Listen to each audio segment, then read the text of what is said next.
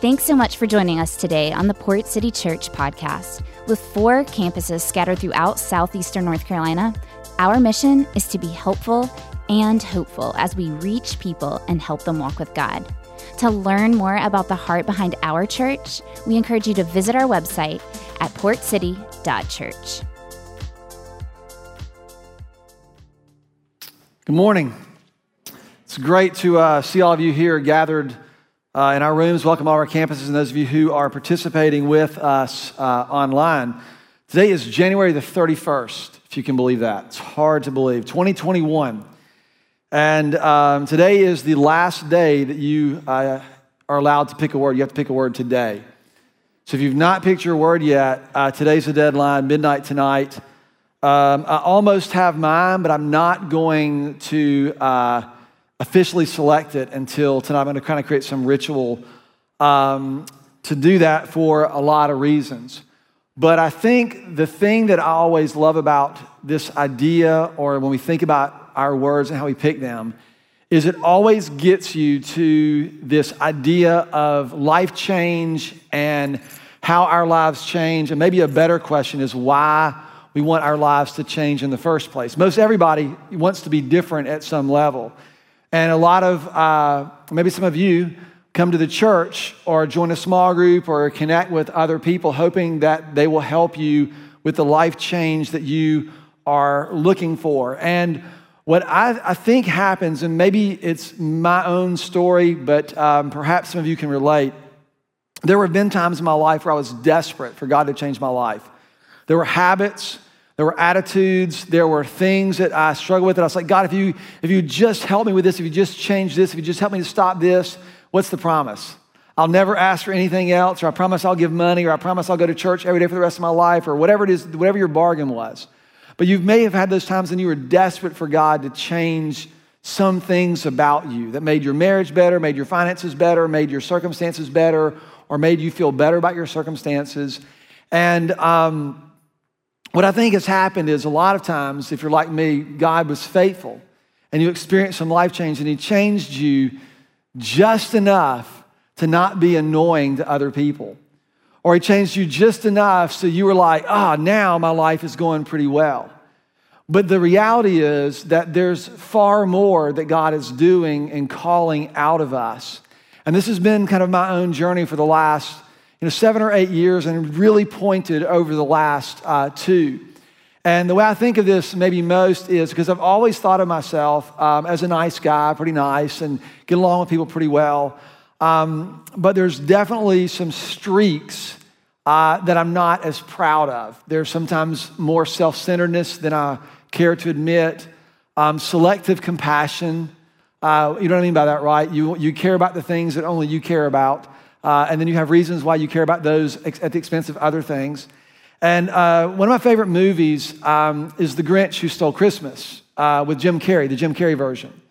Uh, I thought he was incredible in it. And there's a scene at the end where uh, Jim Carrey, you know, kind of realizes that Christmas is more and he's stolen Christmas. Have you seen the movie? Y'all have seen the movie, right? Okay. And if you remember this, he uh, his heart grows uh, three sizes. And he's like, oh, oh, oh. And then he's talking to his dog. He says, oh, Max, you know, I'm feeling, right? His, and he realizes he's leaking, like tears are coming out of his eyes. He's feeling something. And I'll tell you, part of what this journey has brought me, and really kind of a, a point in this particular time today, um, I have found myself really, really burdened for some very specific things. And those specific things aren't issues. They are people who are on the other end of issues that our culture talks about with great certainty, and how solutions, these problems are very simple. And if you just do this, if you just accept this, or if you just ban this, or if you just do this or don't do this, then all these things will be taken care of. And I know, and I, and I wish I could, I, I can't tell you the story because it's it's personal. I don't want to uh, hurt there, but there, there are, are people who are far too young to be dealing with the kind of confusion that they are struggling with. And the pressure that's on them and on their parents and on all the relationships around them. It, it, it just ripples out. There's other who's on my mind who the system has just left this person in a place that's made it very difficult for her to find a way forward. And there's a sort of a sense of hopelessness or hope that keeps getting deferred, keeps getting pushed off. I'm reminded, right, Proverbs thirteen twelve, the hope deferred makes a heart sick. At some point, people will give up. They become desperate. They'll live in despair. They just give up on things. Hope deferred makes a heart shrivel up and just gets go colder and colder and sicker and sicker until eventually there's no life left in them. And like that's their trajectory. This, this one trick, I can just I can just see it. That's the trajectory. And if something doesn't happen, this is the trajectory of this person's life.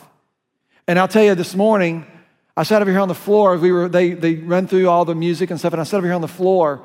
Uh, just just we we do that in the morning. It's just a way for me to kind of get ready. And um, you know, I literally sat there. And I was like, all right, God, I'm ready for today. Help me. And, and all of a sudden, next thing I know, I'm like, I'm leaking. And like I'm I'm not like that guy. And I just realized that when you start really getting serious about God, break my heart for what breaks yours, there's going to be some personal pain involved in it. You're going to see people. You're going to see them as humans. You're going to recognize the things around them, and it's going to bother you in ways that you didn't realize that it w- it might, or maybe more pointedly, that you had sort of the luxury not to worry about prior to.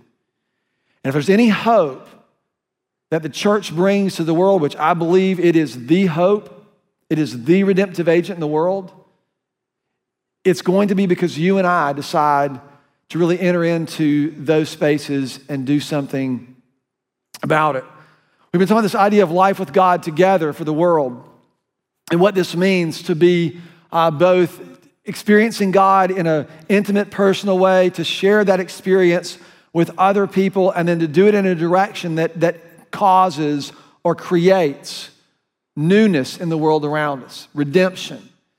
And so as I've been thinking about this, when we think about the idea of together, if you have been playing along for any measure of time, what I want you to understand is what I mean by together is whenever you interact with another human being, it's as accessible as anything. Whenever you interact with another person, a human being, a conversation, whether it's a, a long-standing relationship that you've had, or perhaps it's just an exchange with someone that you're just now meeting, these, these interactions, they always have a trajectory. They always move in a particular direction, right? We all know this. If you're just sort of tuning us, this is when we talked about the last few weeks, and if you get anything out of this, what I want for you to understand is that every interaction you have with another person has a trajectory to it. If you don't believe me, whenever you go order your coffee or you go sit down for your meal, when you sit down and you take your, the, the person takes your order, just tell them who you voted for. And you'll see how the trajectory of that conversation goes. It would probably be a lot of fun. But we all know that it has a trajectory, everything that we do. And what I'm saying, what I'm, what I'm challenging us as followers of Jesus is that we're going to be the kind of people who take responsibility for the trajectory of those interactions. We're just going to say we're going to be different. We're going to do things, and we're going to be responsible for what we bring to the world around us and the interactions, to the togetherness that we experienced. We spent the last three weeks talking about this, and today I want to talk about what happens when we sort of um, we push against this. To be for the world, to be for the world. Everybody has a picture of that, and it varies for as many people as in this room, more than likely. And it varies probably specifically along party lines. There are people who say, when we're for the world, we're about this set of issues, and we're for the world, we're about this set of issues. What I'm telling you is when we talk about being for the world, what we are talking about is something fundamentally different, because the way most of us think is we think that all the things that we deal with, the challenges, are problems, and the way in which you deal with problems is you create solutions, and this creates a system that we exist in. And that's how a lot of us think about the world around us. The problem, the challenge is that the, the world isn't something that has problems. The world is fundamentally broken. That's different. There's separation. There's brokenness.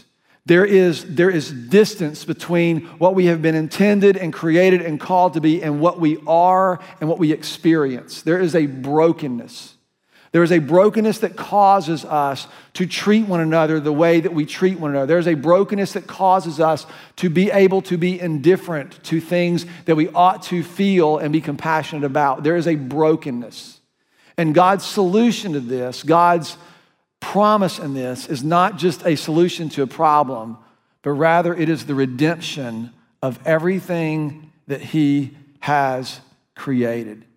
And when I say we are for the world, this is what I mean. We are for the world in that what our, the foundation of our vision is God's promise of redemption. There are some things that we will face in our culture that will never, ever be solved the way you think or I think or wish they would be solved. And what we've got to hope for, what we've got to bank on is there's something else at work, and that's God's promise of redemption. And what we as followers of Jesus, what the church is, is we are advocates. You and I live in this world as advocates for every good thing that God has created to be redeemed to the purpose for which God intended it. That's our charge. That's our challenge. That's what happens when we walk with God, when we live with him together for the world. That's what happens. And what I've been trying to uh, get us to understand, and we're going to just kind of hammer this today, is that redemption, this, this idea here is, and I've been exploring this, I think it's how it's revealed to us in Scripture, but redemption is always relational. It's always relational. You're not going to get redemption for the world, in the world, because of some policy agreement. It's going to be relational. It's going to require you and I getting local and getting personal. We're going to dive into this more next week, but I just want to explain what I mean by this and why this is so important. You got to get local and you got to get personal. You've got to, you've got to fully buy in to God's promise of redemption, and you've got to get local and you've got to get personal. If you don't get local, you're going to sort of move away from things. You're going to create distance, and then you'll be removed from any person who struggles with those things. You will just remove those. You'll create more and more distance. If you aren't personal, you're going to turn people into objects. You're going to turn people into issues, those issues into objects, and you can do whatever you want to with an object. When you remove someone's humanity, they matter much less than they ought to. And this is the current condition of most of our discourse and dialogue around most every issue. And what God has given us is a way in which we relate to one another. And I'm going to write this down just for my own Uh, reminding, but when I think about this idea of community, I've tried to say, what happens between people? What should happen? What's God's, what did he intend for us? When we talk about community or, or these relationships like this, I think there are three things. And, and number one is this space is a relational space where we connect with each other, where God's love, and I'm going to put that up there, God's love, there has to be a source, is exchanged, experienced, and ultimately it gets expressed in the world. You know, like I did that, all these E X words, it's cool. But you won't forget it. And it starts with this. Most people come to a point in their lives where they want their lives to change, and what you and I, as sort of Western uh, Westerners, Americans, you know, pick yourself up by the bootstraps type of people. Life change is sort of our responsibility to set goals for ourselves and then to execute those goals. And so life change becomes something that you do. So you come to a small group. I'm coming to a small group because you said my life will be changed in a small group. I come to the small group looking for life change. I came to the church looking for life change. And when, you're cha- when your life doesn't change the way you thought it would, you pull away, you say, that didn't work, I'll go find something else. That's most people's approach. The problem is your life is changing. Your life is changing all the time. Every single day, you are becoming someone different than you are today. Your life is always changing. The direction of that change is what's at stake. Are you becoming more like the person that you want to be, that you hope to be, or are you becoming something else? Are you becoming more cynical? Are you become more disheartened? Are you becoming more pulled away, withdrawn from other people because you stop trusting people? You stop trusting them for whatever reason. You just start pulling away. What's happening? You are changing. As I've been reflecting on this, what I realize, what I believe about this is that your life change, the direction or the way in which your life changes is, is a result. It is a byproduct of something. It is not a goal for you. Your life change is a result of the relationships that you have. The way in which your life gets shaped and molded is directly related to the relationships that you have in this world, the, res- the relationship you have with God, the relationship you have with one another, the relationship you have with your work, with money, with education, with status, with success, whatever it is, the way in which you relate to the world around you and to God Himself will determine the way in which your life is changed. I've been saying this for a long time. I've come to believe this. When I think about what Jesus, and we're going to look at this, what Jesus asked us to do, what He prayed for us, is found in John chapter seventeen. We've been looking at this over the last a few weeks, and I just want to pull one verse out today.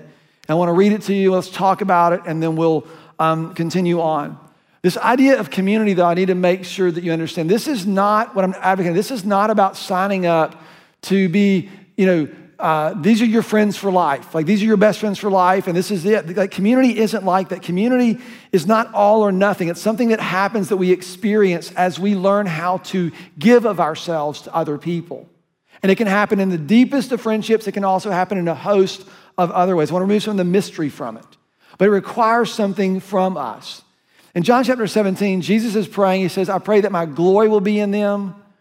I pray that they'll be one as we are one. He's talking about the Father. You know, the Father is you and I are one. I pray that my people will be one. He's praying about this. We've, we've talked about this.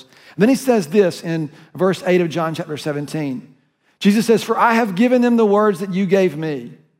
And they have received them, and they have come to know in truth that I came from you, and they believe that you sent me.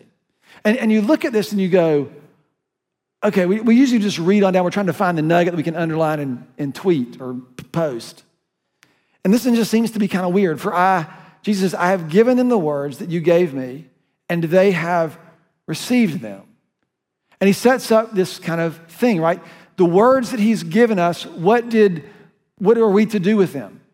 Jesus gives us His words, and what do we do? We receive them. Jesus gives His words, and we receive them. And we don't really stop and think about what that means. Most of us, we probably think something like this. God gave us the command, and we executed the command. Check. God said, thou shalt not kill. I got mad at my brother, didn't kill him. What a good person I am. Check. Formation is happening. I'm a different person. And most of us think like this. That's not how this thing works. He says He gave us his, his words. What does He mean? Does He mean His instructions? No, what He gave us, He gave us His word. He gave us His embodiment. He gave us His message. He gave us His calling. He gave us His purpose. He gave us His heart. And we've received that. So when we receive someone's glory, someone's fullness, someone's image, what do you think comes out of our lives? The image in which we have received. This has a source. What you exchange has a source. What you bring to a relationship has a source. This past week, I mean, think about this. Most of us still live in, what's my problem? I'm a hothead. What's my solution? Here's a verse. I've executed that. Check. And we just think problem, solution, problem, solution, problem, solution. There's something far more at stake. This, yesterday, I got to go and be a part of a, of a, uh, a new organization. Really, it's a new community in our in our uh, in Wilmington, in our area. And it's called uh, Eden's Village. And, and the design is, or the, the vision is, that it would be uh, it would end chronic homelessness in our uh, region. It's a, it's a beautiful thing. And what a lot of people think is we think like this, all right, homelessness is a problem. If you have a homeless person, the solution is a home, check. Here's a person without a house, here's a house, check, problem solved. The problem is it never works because it's not a problem. The problem isn't that homelessness is a problem. The reality is there's a brokenness. So what this, this whole, I love this because we stood on a house yesterday, a single house that is going to house a single person. A human being who has lived on the streets, who has no home, who stands there, and every time someone gets too close to them, instead of looking them in the eye, they look away. Maybe look down and see if there's any food or anything they can give them, but they don't like they don't look at them as a person. They're like, oh, I don't want to see this person because I don't want to, whatever it might be. And this person's going to have a home. And not only they're going to have a home, the whole point of this is we're not just giving them a house. It's not just designed to take someone off the streets and give them a house. You're going to put them in a place, there's going to be some resourcing and some help for them. But the most important thing is there's going to be a home team, a group of people, of human beings like you and me who surround this person. And they go and they sit on the front porch of this person and ask them about their life and their story, and they offer something to them and they receive something back. Because this idea that homelessness is a problem to be solved is just to say if we can get people off the streets, we take pressure off the system. That is such a shallow view of what God intends for humanity. We're not just trying to get them off the street so they don't drain the system. People actually have something to contribute. You and I have to get that vision in our hearts. For students who come in, they struggle and say, this is who I'm like, you are so much more than that. Someone needs to be championing these things for these people, for these students, for people who are sitting in these places that have been defined by their issues and worse as issues by much of our culture. And we got a chance to step in, extend a hand and say, no, you know what? You need, you, you are an object. You are someone who has been made in the image of God. And the reality that God's love does is it breathes worth and value into the soul of another. This is why Jesus said, you love them the way you have been loved by me. You have got to get that first. I have got to get that first. To let your heart be broken for someone who is on the other side of whatever it is that you're passionate about. Let your heart be broken to see a name, to see a story. To be willing to extend a hand, because what we're talking about is life exchange. This is how people get formed. This is how we become who we're supposed to become. As I began to think about this, when, when I thought about this idea of Eden's Village, the, the, the, the solution, this is not like, oh, this homeless person has a home. The beauty in this is the relationships that will be formed that communicate dignity to a person and not just resolution to an issue. It's a person. It's a human being for whom God has created and called and designed and made. This, this is unbelievably important. Because here's, here's the thing. When you come into any relationship, any connection, and what I'm saying specifically is that this is the relational space in which God's love is exchanged. Which means first and foremost, I have to be loved by him. I have to receive what he has said about me. He gave me his word. I have received that. Then out of that imagery, out of that reality, I offer and extend that to another human being. That's my posture every time. That's the goal. I could give you so many stories of where I have to check myself in this all the time. But what I've found is the more I'm willing to sort of step into this, the more my heart begins to be formed or shaped, and I find myself being, I find myself caring, caring in ways that I didn't know that I could care before. We've often said around here, right, your heart will shrink to the size of its greatest concern, and for most of us, our greatest concern is our own little world, and our hearts stay so small. And when you let it, when you let your you let you let your eyes, you say, God, let me see your heart. Man, you're, you it just does so much for us. So we're exchanging God's love because wherever you draw, right? Wherever you draw, the source from which you draw life from is going to be the thing that you exchange with another. Think about this.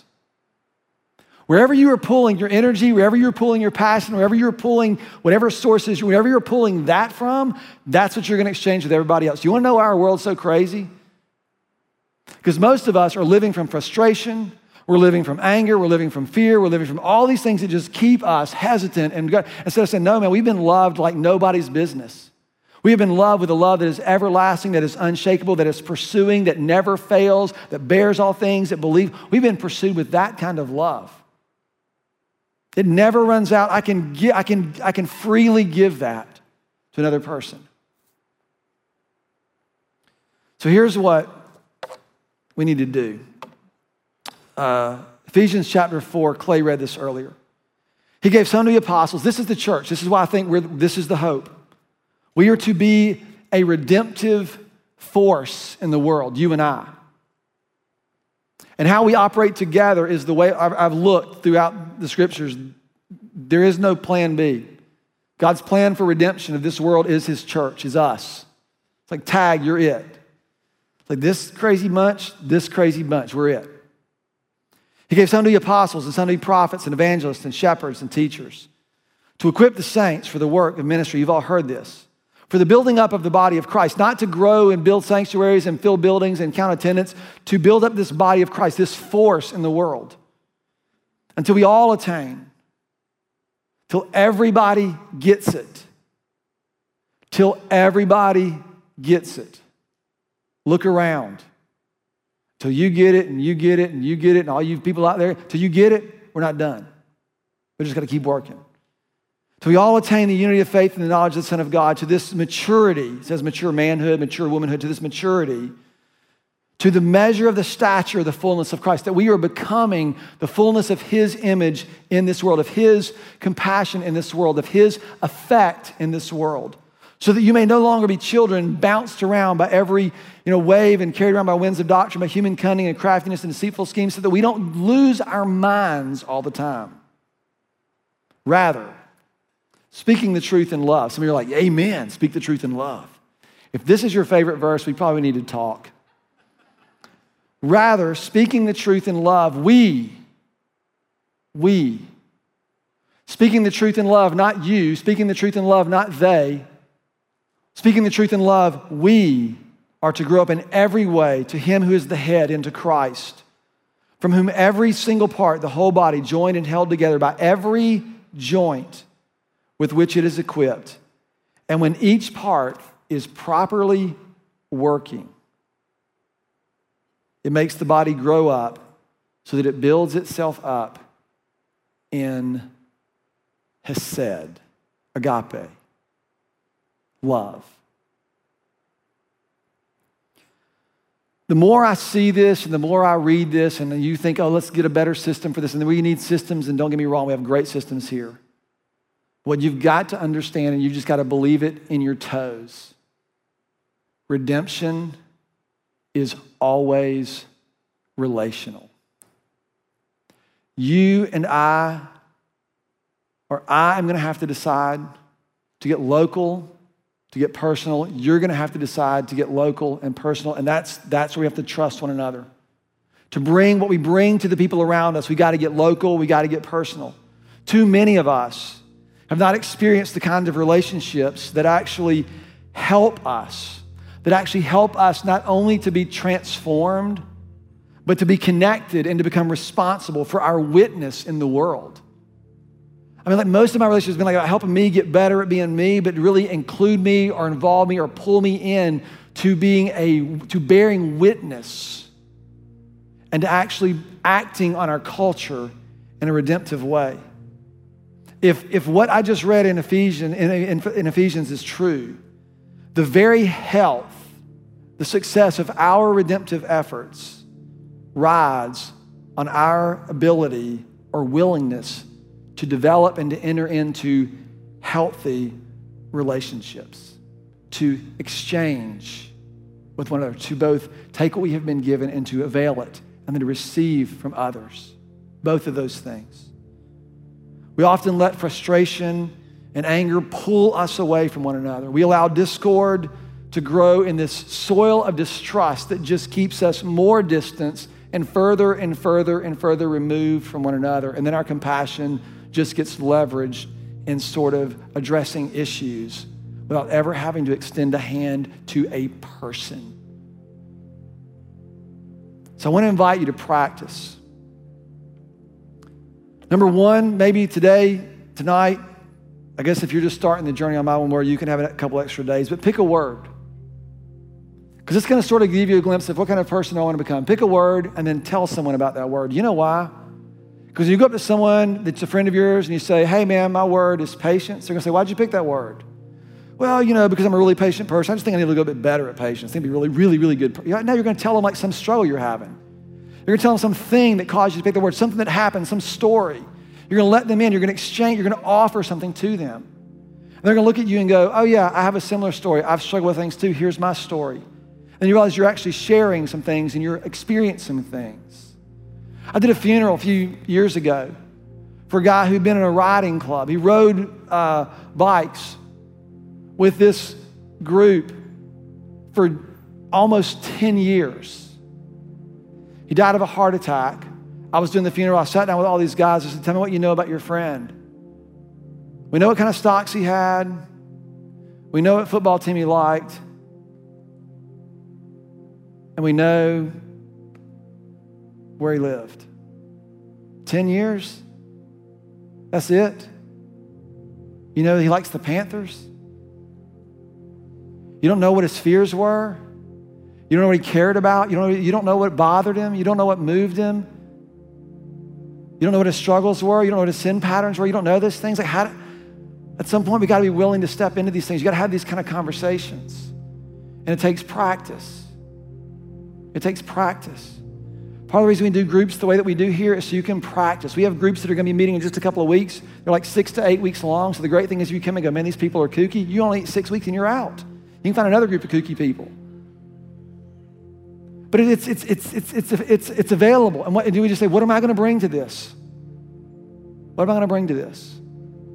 So we're gonna, we're gonna close with this kind of declaration or prayer. And as you do, I wanna reflect on these two questions, maybe three, two for sure. I believe that whatever we become together, what we become together is not gonna be based on how well we lead the church. It's not gonna be based on how clear our mission and vision is, although we have worked really hard to make that so. But ultimately what we become is what you and I are willing to take responsibility for. That's what we'll be. That's what we'll be. Every single person in here. And I'll tell you, the stakes are high. The two families that I'm talking about, this is not going away in two weeks or two months. And if someone isn't with them every step of the way, the trajectory's not good. For some of you in here, that's your story. You've been struggling alone for far too long. And you feel so much shame and guilt that if you were somehow a better Christian, you wouldn't struggle with what you're struggling with. And what you need is not to get better. You don't need another message. You need to let someone take your hand and to extend God's love for you. What is at stake is that you actually have something to contribute. It's not because you want to get better or be a better person. You actually have something that matters that you can offer because God might choose to love another person through you. And this matters more than you can know. So I want to leave you these two questions. Number one is, what is the trajectory of your relationships? How do they go? This is not hard to predict. How are they going? Your friendships. Then number two is, what is your contribution to that trajectory? What are you doing that either keeps it in its current state? Or what are you bringing to perhaps offer something different?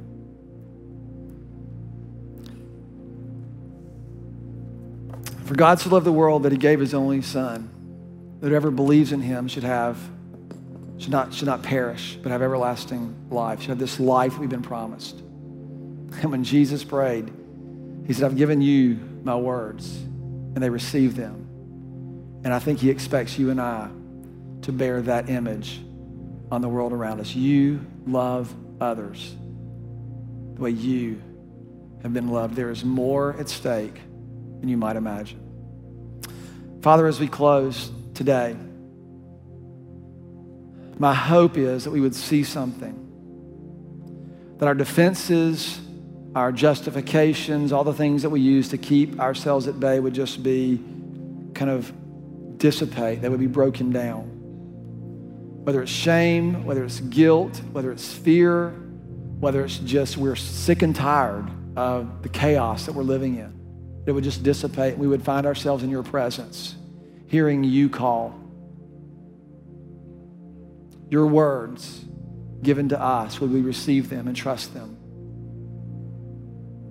Would we allow you to love us the way we are loved? Would we receive that from you?